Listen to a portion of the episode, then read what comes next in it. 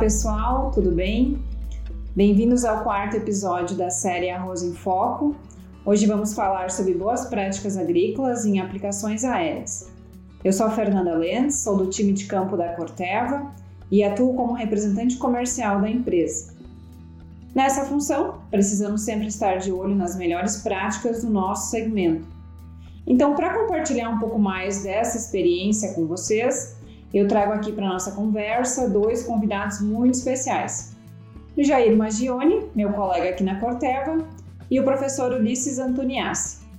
Vou pedir para eles se apresentarem agora e na sequência a gente segue com o nosso bate-papo.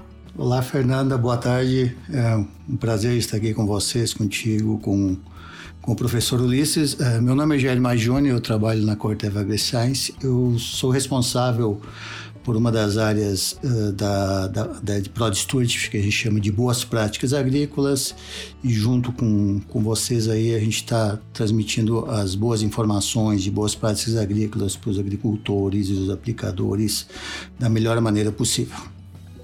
Boa tarde, pessoal. Eu sou Ulisses Antoniassi, sou professor do Departamento de Engenharia Rural aqui da Faculdade de Ciências Agronômicas da Unesp de Botucatu. É, trabalho há muitos anos em parceria com a Corteva nessa área de é, boas práticas em tecnologia de aplicação, em especial é, trabalho há mais de 30 anos nessa área de aplicação aérea, né, e por isso que a gente está hoje aqui para falar um pouquinho com vocês a respeito dessa questão é, da aplicação aérea de herbicidas. Bom, perfeito, Jair e professor. Para a gente começar, uh, vamos iniciar aí falando sobre taxa de aplicação. É uma pergunta para vocês. Qual é a recomendação e o que deve ser avaliado na aplicação?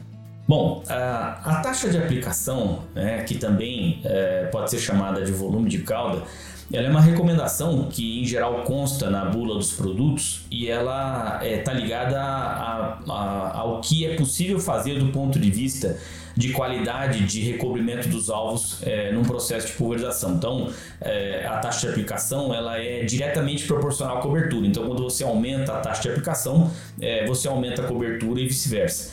É, a gente planeja a aplicação né, dentro da, da engenharia do processo, é, ajustando a taxa de aplicação ao tamanho das gotas que vão ser utilizadas, para que a gente possa é, ajustar a segurança da aplicação é, usando um tamanho de gota que seja seguro e ao mesmo tempo é, prover a, a, a, ao produto a, condição de cobertura necessária para que ele faça o seu, o seu processo de, de, de funcionamento. Então, no caso do, da aplicação de herbicida, para o recobrimento correto é, das plantas daninhas, a gente precisa garantir é, uma taxa de aplicação que vai estar correlacionada com o tamanho das gotas. E no caso é, específico da aplicação de Lloyd, por exemplo, se a gente olhar na bula, ele é recomendado para aplicação é, a 30 litros por hectare, que é um, um considerado é, na aplicação aérea com uma aplicação de baixo volume, né? A aplicação de baixo volume vai de, de 5 até 30 litros por hectare.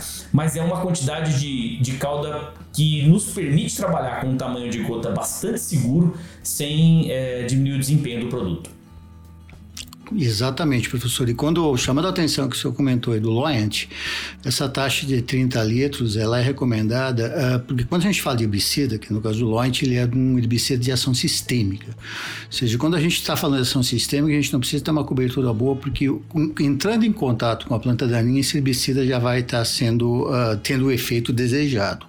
E quando a gente fala disso, a gente tem que pensar também no tamanho de gotas, a gente vai estar tá falando posteriormente, mas tamanho de gotas, onde essa taxa de aplicação tem que estar diretamente ligado com isso para a gente não ter uns efeitos indesejados, que são os efeitos de deriva e outros problemas que podemos ter. Mas reforçando o que o senhor falou, quando conversamos do, do, do Loyant, é uma taxa de 30 para a gente ter uma boa cobertura aí, o herbicida sistêmico está agindo dentro do, do alvo, que seriam as plantas daninhas que estariam uh, problema na produção. Obrigada, Jair e professor. Bem importante esses pontos que vocês trouxeram.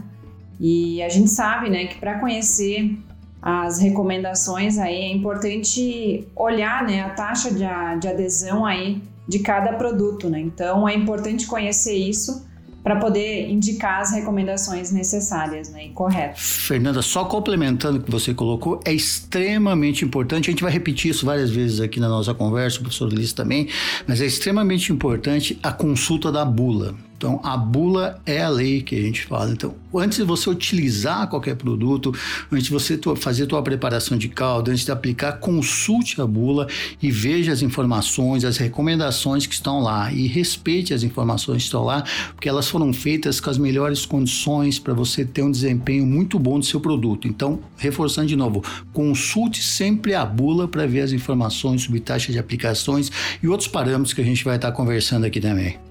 Perfeito, Jair.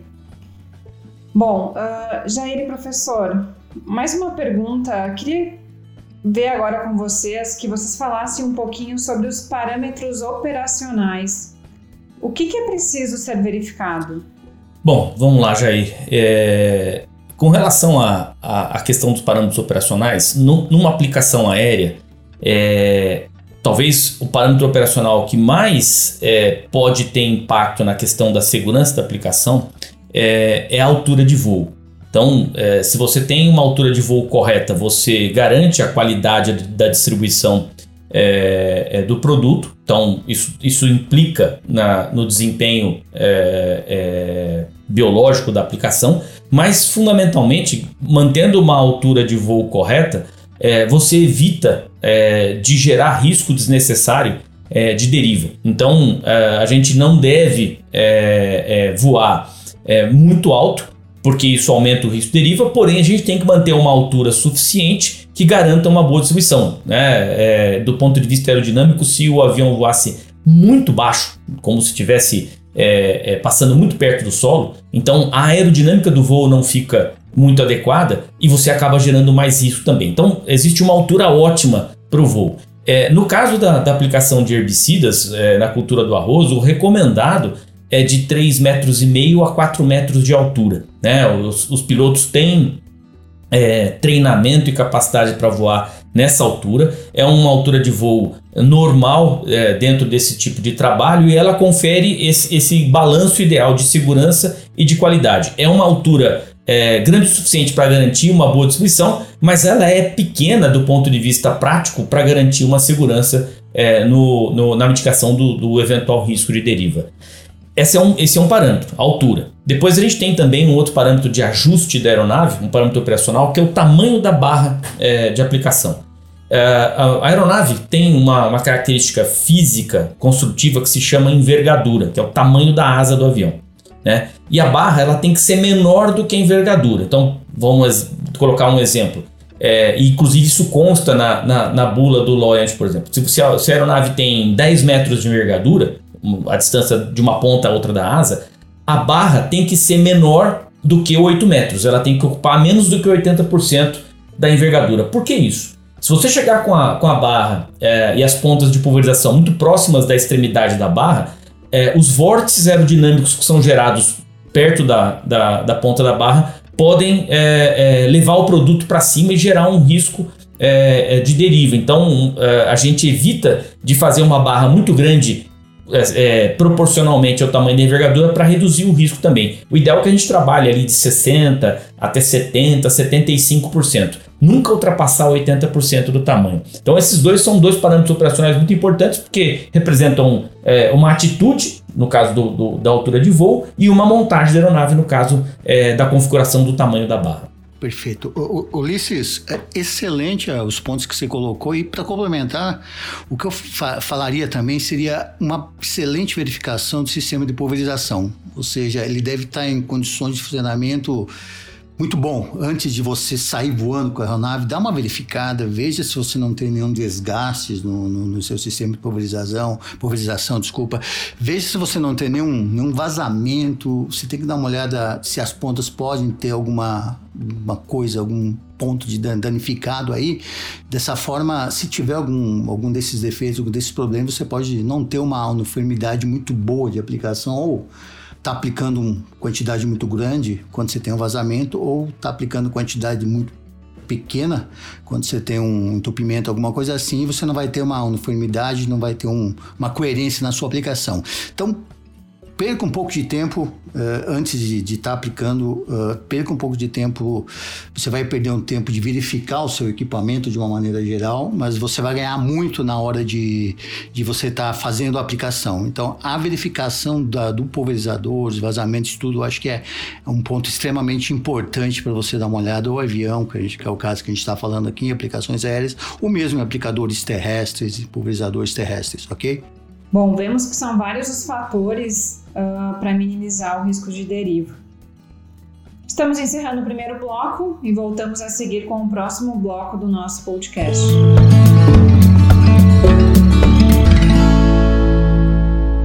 Estamos de volta e eu já abro este bloco, este segundo bloco, com uma pergunta para os nossos convidados.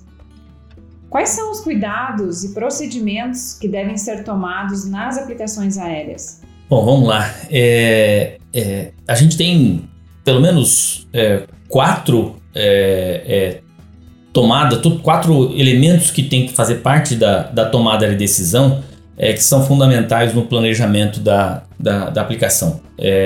o primeiro é, que faz parte do que a gente chamaria de, de ordem de serviço, né? Isso varia muito de, de maneira regional, mas é preciso que exista é, uma, uma documentação que, que faça a instrução é, para o piloto é, do que ele tem que fazer na aplicação, e nessa documentação é preciso que a gente tenha é, é, uma previsão meteorológica é, da intensidade da direção do vento. É claro que a gente vai respeitar as condições que são impostas pela bula, mas se o piloto souber com antecedência, né, em geral a gente recomenda que seja antecedência de pelo menos 24 horas, é, para que lado o vento vai estar tá soprando, então ele pode planejar melhor a aplicação para reduzir uh, um eventual risco de deriva. Então, é, o primeiro ponto e mais importante é que ele tenha a previsão meteorológica e que isso inclua a velocidade e a direção do vento no momento que ele vai estar tá fazendo a aplicação. Em segundo lugar,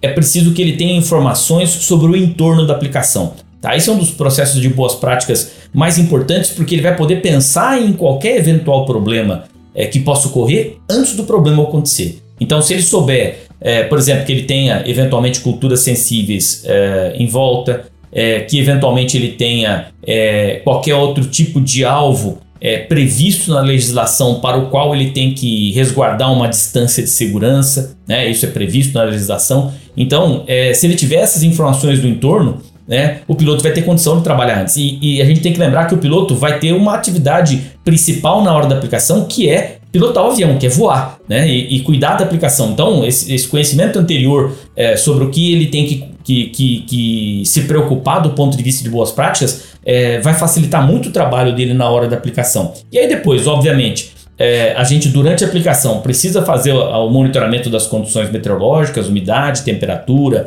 vento, direção do vento, a gente tem que é, é, se preocupar antes e durante a aplicação é, do espectro de gotas, né, da classe de gotas que está sendo aplicado. Então, se, se há uma recomendação no produto, como no caso da, da bula do Lloyd, se aplique lá, por exemplo, gota é, grossa, então eu tenho que garantir que, que as, os ajustes todos do, da aeronave do voo vão é, fornecer essa gota grossa. É, e, e também, obviamente, o, o, o ajuste de, de taxa de aplicação, é, a vazão de líquido da aeronave, para que ele possa fazer um recobrimento adequado. Então, são vários aspectos né, que inclui é, um, um, lado das boas práticas com relação ao entorno e às condições meteorológicas, e um lado da tecnologia de aplicação, que inclui né, é, o controle é, do espectro de gotas, da altura de voo e da própria é, taxa de aplicação. Exato, professor. Tudo isso se resume a uma palavra que vai muito em paralelo ao encontro com boas práticas agrícolas, que é planejamento. Então, o planejamento de tudo que você vai fazer tem que ser muito bem feito com antecedência. Hoje, eh, nós temos, graças a Deus, com a tecnologia que está aí, nós temos como prever tudo. Então, a gente tem previsão de tempo com sete dias de antecedência. Então, não custa nada você parar um dia antes da, da do, seu, do seu trabalho ali dia antes da aplicação e entender realmente como é que vai estar as condições na hora que você vai estar aplicando. Não custa nada você verificar o equipamento, se você não vai ter tempo no dia da aplicação, no dia anterior não custa nada você verificar o equipamento, como eu comentei antes, ou seja, avaliar se você está tendo algum vazamento, se está tudo funcionando direito. Não custa nada você conversar com o dono da propriedade, quando você está falando de um de avião que é de prestação de serviço, para entender o que, que ele tem nas vizinhanças deles, ou seja, quais são as culturas. Ele vai estar tá aplicando quem? Numa cultura de arroz e ao redor, o que, que eu posso ter? Eu tenho uma cultura sensível, como o professor Liz comentou? Tenho, então eu vou ter que tomar um cuidado maior na hora de fazer o meu voo. Vou ter que tomar um cuidado maior com todos os parâmetros que foram comentados aqui, especialmente quando eu vou estar passando ao redor. Ok? Então, a comunicação, o planejamento é extremamente importante quando você faz qualquer tipo de atividade na sua vida. E isso não é diferente quando você faz uma, uma, uma atividade de aplicação de um produto agroquímico em geral. Então, planeje, pare antes, pense, planeje e faça as coisas da maneira correta, que com certeza você vai tirar o máximo proveito na hora de aplicação, ou seja, o produto que você vai aplicar vai estar sendo aplicado no alvo que você quer, você vai ter um crescimento da planta adequado e uma produtividade fantástica na sua lavoura. Trazendo um novo, um novo ponto sobre a seleção das pontas de pulverização, até um tema aí que a gente acabou de mencionar, né, sobre a consulta de bula para adequação aí das, das classes das pontas e seleção delas, o que, que, é importante considerar na escolha dessas pontas e o que, que não é recomendado? Vocês podem comentar um pouco? Sim. É, é, do ponto de vista prático, é, quando a gente seleciona uma ponta, é, ela precisa suprir é, a vazão de líquido para oferecer, na soma das várias pontas, a taxa de aplicação que vai ser é, é, é, colocada. Então, se eu vou lá na bula do Loyant, eu preciso de 30 litros por hectare. Então, a vazão né, somada de todas as pontas tem que suprir um fluxo de líquido que, em função da velocidade da aeronave, me permita fazer essa aplicação com 30 litros por hectare. Agora, é, essa vazão, é, a passagem do líquido pelo orifício da ponta, é um processo hidráulico, tem uma pressão. E aí, em função dessa pressão, vai haver né, a, a, quebra das gotas, é o que é chamado a quebra primária. Então, do ponto de vista prático, nessa quebra primária, eu já vou gerar um pouco de gotas. E aí, essa pulverização está acontecendo numa aeronave que está voando a, por exemplo, 200 km por hora. Então, essas gotas geradas, elas vão ter um, um impacto com o fluxo de ar e vão so sofrer o que a gente chama de uma quebra secundária. E o espectro de gotas gerado pela, pela aeronave na hora do voo é proporcional a esses dois processos de quebra. Então, um, um, dos ajustes importantes que a gente vai fazer, além de selecionar o tamanho do orifício da ponta, né? E o modelo de ponta, que tem ponta com impacto, ponta de jato cônico, jato é, é, plano, tem vários modelos, mas é, fundamentalmente, além de selecionar a, a ponta pela sua vazão, a gente vai selecionar a ponta pela expectativa, né, a partir do catálogo dela, da classe de gotas que ela gera, e a gente vai montar essa ponta na barra de pulverização é, com o menor ângulo possível em direção de, a direção de deslocamento da aeronave. Ou seja, a gente preconiza que seja um ângulo zero com relação ao deslocamento. Para quê? Para que ela é, é, gere essas gotas com o menor impacto possível com o ar que está é, é, fluindo é, por conta da velocidade de voo. Isso diminui né, a energia é, de impacto da gota com o ar na quebra secundária, a gota fica maior e a aplicação fica mais segura. Então, do ponto de vista prático, além de selecionar o tamanho do orifício, o modelo de ponta de acordo com a classe de gotas esperadas, eu também faço a montagem da ponta na barra é, com ângulo zero para reduzir o, o, risco de deriva da aplicação. Excelente, professor. Complementando um pouco, uh, hoje uh, a, a gente tem uma tecnologia muito grande, eu já comentei isso. Nós temos diferentes tipos de pontos de aplicação. Então, nós podemos escolher a melhor. Então, o que a Fernanda comentou de se consultar a bula é extremamente importante. E o que o professor falou de selecionar a ponta adequada para a aplicação que você está fazendo é um ponto essencial numa aplicação aérea ou também numa aplicação terrestre. Ou seja, você vai aplicar um produto, um herbicida Loent, o professor já comentou, a gente não recomenda o atomizador. Por quê? Ele precisa de gotas grossas. Gotas grossas para quê? Porque ele é um herbicida sistêmico, ele precisa atingir o alvo e ele já começa a agir. E gotas grossas têm um impacto muito menor de você ter alguma deriva, ok? Então, veja, consulte a bula, consulte as condições de aplicação, consulte antes de você estar tá fazendo qualquer tipo de operação, o que, que você está precisando. Você está precisando aplicar o quê? Um herbicida? Sim, então você tem que utilizar gotas grossas. Você está precisando colocar um herbicida, então você não vai utilizar um atomizador, você vai colocar outro produto, um fungicida, um inseticida, aí é outro tipo de tecnologia, é outro tipo de gota que você vai ter que estar tá produzindo talvez outro tipo de ponta. Então consulte as informações primeiro que estão na bula e depois as informações de aplicação de uma maneira geral para você fazer a operação da maneira correta e aplicar o produto correto no alvo correto. Nada mais que isso. Exatamente, até eu, eu posso até é, é, acrescentar que a classe de gotas ela é proporcional à velocidade de voo. Então, diferentes aeronaves podem ter diferentes velocidades de voo. Então, o, o, a ponta selecionada para uma aeronave pode não ser adequada para outra. Então, é, um, um, dos parâmetros de seleção da, da, da, do tipo de ponta, digo, o modelo, né? E o ajuste dessa ponta também é o tipo de aeronave. É, é, é aquela, aquela história que a gente fala, né, professor? não existe ponta milagreira, ou seja, uma única ponta que você consiga fazer tudo. Então, realmente você tem diferentes tipos de ponta para diferentes tipos de operação. Então, consulte use isso e use as pontas adequadas para aplicação adequada. Bom, seguimos para o próximo e último bloco, onde a gente vai falar um pouco mais sobre faixas de segurança. Fiquem com a gente.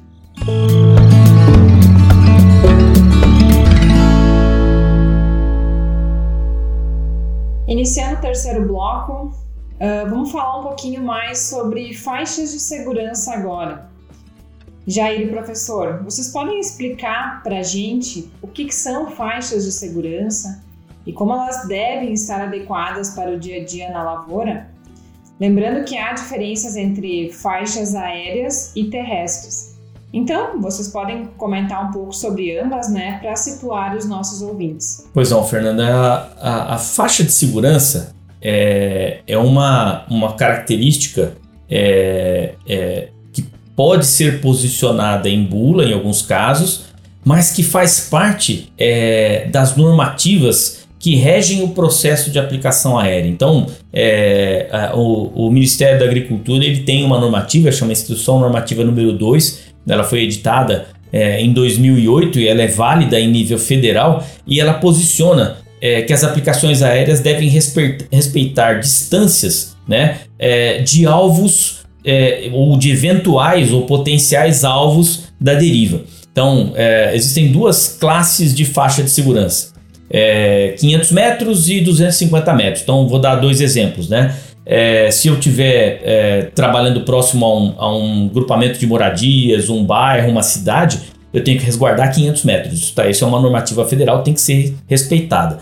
É, e se eu estiver, por exemplo, é, voando é, próximo a moradias isoladas ou grupamentos de animais, ou, por exemplo, um curso d'água que não seja de captação, né, para consumo humano, então essa distância tem que ser de 250 metros. Então tem várias normativas, inclusive essas normativas elas têm é, em publicações posteriores é, é, adendos específicos para algumas culturas, tá certo? Então é, é sempre importante que o engenheiro agrônomo responsável da aplicação consulte a legislação é, federal, a legislação estadual e a legislação municipal é, de cada local, né, para que se possa estar né, plenamente dentro é, desse processo regulatório, que se possa se, ter o segmento correto é, à, legislação e às normas vigentes para cada local.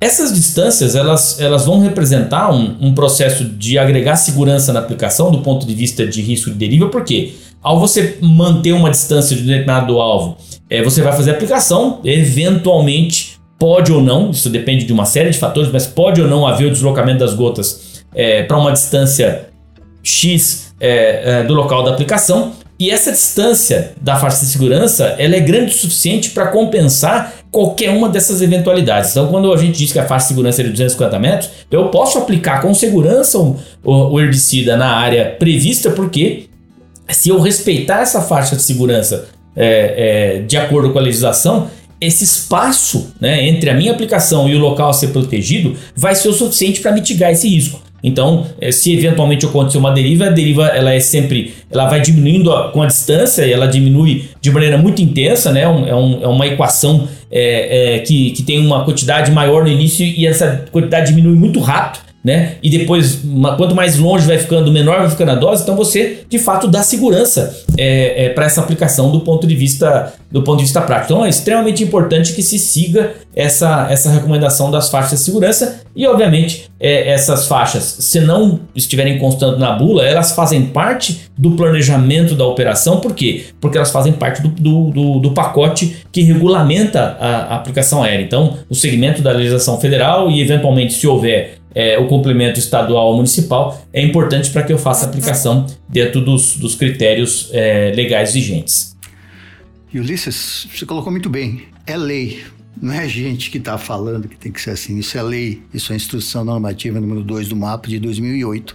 E lei tem que ser respeitada, é simples. Você tem a lei, você tem que respeitar a lei. Então, essas, essas instâncias que o professor Ulisses colocou, uh, tão descritas né, dentro da bula, quando você fala de aplicação aérea, porém, é extremamente importante que você verifique se o seu município, se o seu estado tem alguma legislação para aplicação aérea. Então, é importante você ter certeza que, além de que tá, tá, das informações que estão sendo repassadas na bula, dessas instâncias já comentado pelo professor Ulisses, é importante que você veja se tem alguma lei municipal ou estadual que você tem que ter alguma restrição menor uh, nessas distâncias. E é da mesma forma, quando a gente fala da aplicação terrestre, você tem que respeitar distâncias. Então, todas as distâncias de aplicação, quando você fala de aplicação terrestre, estão na bula. Então, leia a bula, consulte a bula e veja. Algumas distâncias podem ser maiores, menores, dependendo do tipo de produto. Então, você tem que dar uma olhada na bula para ver o que está se falando lá. E, de novo, dê uma olhada na legislação estadual dê uma olhada na legislação uh, municipal, Cons consulte o agrônomo se você não está sabendo. Os agrônomos que em geral uh, trabalham com você devem saber sobre essas informações. Então consulte os agrônomos, veja se tem alguma legislação um pouco mais restritiva. Se não tiver essa restritiva, respeite o que está na bula. É simples. Respeitar o que fala ali é lei. É, e esse é um tema que a gente até já tinha abordado anteriormente, né? O Jair tinha comentado antes sobre o cuidado que a gente tem que ter também aí com as áreas vizinhas, né? E isso inclui a, a observação da presença ou não dessas culturas no entorno da área aplicada um planejamento de práticas que evitem a, a ocorrência de alguma deriva. Seguindo para o último tema, vamos entender um pouco também como as condições meteorológicas podem interferir nas boas práticas agrícolas e em aplicações aéreas. Quais as condições ideais que vocês consideram para uma aplicação? Muito bem, Fernanda. É, a condição meteorológica ela tem interferência é, tanto na qualidade quanto na segurança da aplicação. Então, como a gente já disse anteriormente, é, a velocidade e a direção do vento fazem parte das condições meteorológicas é, do momento e do local da aplicação. Eles vão, é, essa direção e velocidade tem potencial de impactar é, o risco de deriva.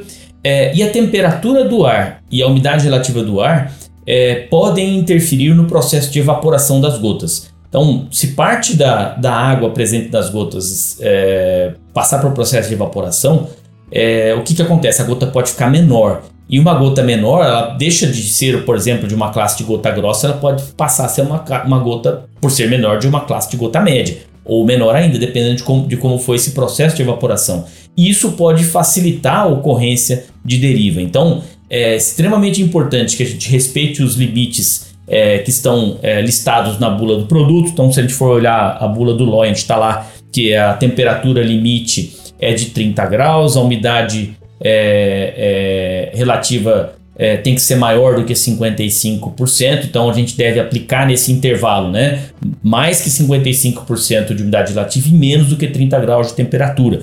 E a velocidade do vento, ela tem que estar tá no intervalo, a velocidade média do vento, né? Por que velocidade média? Porque o vento varia bastante, né? Umidade e temperatura, eles têm uma variação menor e uma variação gradativa. A velocidade do vento é uma coisa que varia bastante. Então a gente trabalha com a velocidade média do vento, né? E a velocidade média do vento tem que estar entre 3 e 10 km por hora. Bom, aí cabe uma explicação. Mas, professor, por que 3 km por hora? Que se o vento leva as gotas é, por deriva, não seria melhor aplicar sem vento? Bom, então vamos lá. Uh, o limite superior de 10 km por hora, ele está lá porque é, se eu aplicar com uma velocidade média do vento acima de 10, o vento tem energia suficiente para carregar essas gotas maiores. Então eu, eu, passo a ter mais risco de deriva. Então eu limito a velocidade máxima para diminuir a energia que está disponível para carregar as gotas. Agora, eu limito a velocidade mínima a 3 km por hora e eu não recomendo, isso é muito claro, tem que ficar muito é, é, explícito isso. Eu não recomendo a aplicação sem vento, porque numa condição é, sem vento, o que a gente é, classifica como uma atmosfera estável, eu posso ter fenômenos que levam à ocorrência de deriva também. Então, se eu estiver aplicando, por exemplo, numa manhã fria, né, em geral sem nuvens, né, quando o ar está bem parado, típico de uma noite de uma, uma manhã, uma noite ou uma manhã de inverno, né? É, esse, esse ar parado ele indica, é um, um, um, bom indicativo da ocorrência de inversão térmica. Né? A inversão térmica é um fenômeno meteorológico local que faz com que as gotas mais finas presentes no espectro possam ficar flutuando. Né? E como não tem nuvens, né? em algum momento mais tarde essas gotas vão, vão, vão acabar passando por um processo é, de é, deslocamento com o ar, que o ar vai se aquecer, vai se movimentar e isso pode causar deriva em uma distância maior. E também, é, num, num, numa situação de, de, de, um dia muito quente, né? Num, final da tarde, por exemplo, é muito comum quem está acostumado com, com, um campo na lavoura, lá para as 3, 4 horas da tarde, dá aquela parada no vento, é um, é um momento de alta temperatura.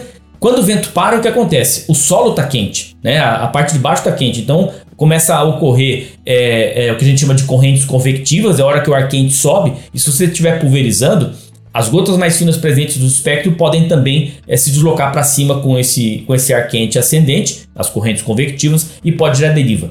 Por que, que quando tem vento isso não acontece? Que quando você tem vento, a atmosfera se movimentando facilita a deposição das gotas. Então, sempre pulverizar é, quando eu tenho no mínimo uma velocidade média do vento de 3 km por hora e no máximo uma velocidade média do vento de 10 km por hora. Parâmetro simples, né, professor? E quando a gente fala disso a gente tem uma previsão simples. A previsão do tempo hoje, a metodologia de hoje, você consegue entender facilmente se você tem as condições de aplicar. Então, tem que ser respeitadas. E é, temperatura abaixo de 30 graus, umidade relativa acima de 55, velocidade de 3,10 são as condições ideais para você estar aplicando e você consegue se planejar de uma maneira fácil e rápida para estar fazendo uh, essas aplicações no seu dia a dia. O não respeito a essas condições podem levar a você ter algum tipo de problema, ou correntes convectivas, ou deriva pela ação do vento quando você tem um vento muito maior. Então é simples você se planejar, é simples você verificar se as condições são ideais e é simples você trabalhar da maneira certa apenas respeitando e checando as coisas. Só isso. Isso entra no ponto que a gente comentou anteriormente, né, sobre planejamento. Acho que resume vários fatores, parâmetros abordados aqui agora, que a gente precisa checar antes, é necessário checar antes e no início né, da aplicação, além de monitorar no local quando vai realizar a aplicação. Né? Então, fazer todo um planejamento para que isso ocorra né, da, da melhor forma possível, da forma como a gente espera. Ótimo, todas as considerações de vocês foram excelentes. Para encerrar o nosso podcast, uh, eu gostaria de deixar uma mensagem importante para o nosso ouvinte, que cada atitude dentro da lavoura ela é fundamental para o desenvolvimento da produção. E as boas práticas agrícolas são muito importantes para proteger ainda mais o investimento do produtor contribuindo para que nenhuma adversidade diminua o potencial produtivo. Então, cada elo fazendo a sua parte, a gente vai colher bons frutos. Também convido o Jair e o professor Ulisses para deixarem uh, sua mensagem ou alguma dica, né, alguma orientação que possa fazer diferença na lavoura dos produtores que estão nos ouvindo. Bom, Fernanda, de minha parte, eu, eu gostaria só de deixar assim uma mensagem que é, a aplicação ela é, é uma, uma atividade que demanda planejamento. É, esse planejamento inclui informação, então eu preciso conhecer a área, conhecer o entorno, conhecer a técnica de aplicação. Esse planejamento inclui é, é, o respeito à legislação, o respeito à, à regulamentação. Né? E esse planejamento inclui é, o conhecimento técnico para interpretar e seguir é, o que está recomendado nas, nas, bulas dos produtos. Então, é, consulte o seu engenheiro agrônomo, observe as informações, é, respeite as, as, as, recomendações técnicas e a aplicação vai ter a qualidade e a segurança que se espera, de forma que a gente possa ter né, um, um, um trabalho de, de aplicação aérea que esteja dentro do conceito de sustentabilidade. Fernanda, boas práticas agrícolas são ferramentas, um conjunto de ferramentas que o agricultor tem para estar tá, uh, fazendo as suas aplicações da maneira mais adequada. Quando a gente fala de, de aplicação aérea, aplicação terrestre, se fala muito de tecnologia de aplicação. O que o professor Ulisses trouxe aqui parece que é um monte de informações, parece ser extremamente complicado, mas é simples. Quando você pega cada ponto, você vê que são coisas simples que você tem que fazer no seu dia a dia. O que você já comentou, Fernanda, que o professor Ulisses comentou é, é essencial: planejamento. Planejamento antes de cada operação. Então, você investigar o que você vai estar sabendo. O que, que eu vou fazer? Eu vou estar aplicando um herbicida. Ótimo. Vou estar aplicando herbicida por quê? Porque eu quero combater uma planta daninha. Onde que é o meu alvo? A planta daninha. Como que eu vou fazer para aplicar esse herbicida nessa planta daninha? Dessa forma, eu vou utilizar esse tipo de ponta, esse tipo de condição, porque aí sim o herbicida vai entrar na planta daninha. Ok, eu vou aplicar. E o que, que eu tenho ao redor da lavoura que eu vou aplicar? Quais são as. Se eu tenho algum tipo de lavoura sensível, de cultura sensível, eu tenho algum tipo de Uh, escola ao redor, alguma parte urbana ao redor, tenho, então eu tenho que ter um cuidado um pouco maior na hora de fazer, eu tenho que respeitar o que nós falamos aqui, as faixas de aplicação e tudo mais.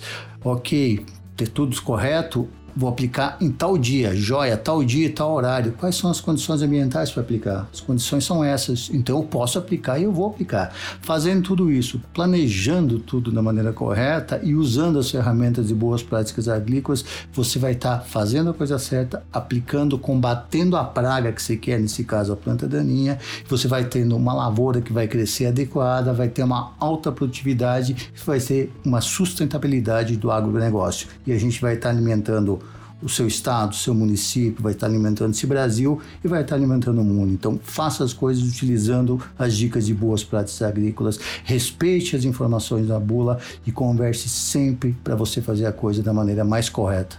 Perfeito, pessoal. Bom, estamos chegando ao fim do nosso episódio. Eu quero agradecer os nossos dois convidados pela participação e deixar o espaço para vocês se despedirem.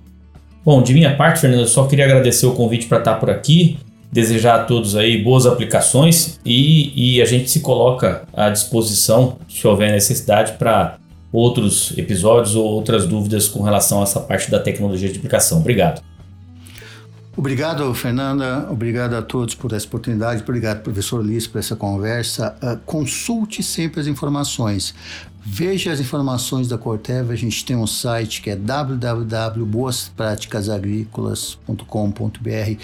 Consulte esse site. Lá a gente tem informações sobre aplicações aéreas, a gente tem informações sobre aplicações terrestres. E tá com dúvida? Quer algum tipo de esclarecimento, procure seu representante Corteva no local, no seu município, no seu estado. Ele vai estar conversando, ele vai estar tentando te ajudar da melhor maneira possível. Se ele não tiver as informações adequadas, ele vai estar conversando com a gente. A gente vai procurar as pessoas adequadas, como por exemplo, o professor Ulisses vai estar repassando para vocês todas as informações para você fazer a aplicação da maneira mais correta possível. Obrigado, Renato. Obrigada, Jair e Ulisses. Quero aproveitar também para convidar você, nosso ouvinte, a continuar ouvindo nossos podcasts. Todo mês traremos aí um tema relevante para o produtor. Obrigada pela sua companhia hoje e até a próxima edição.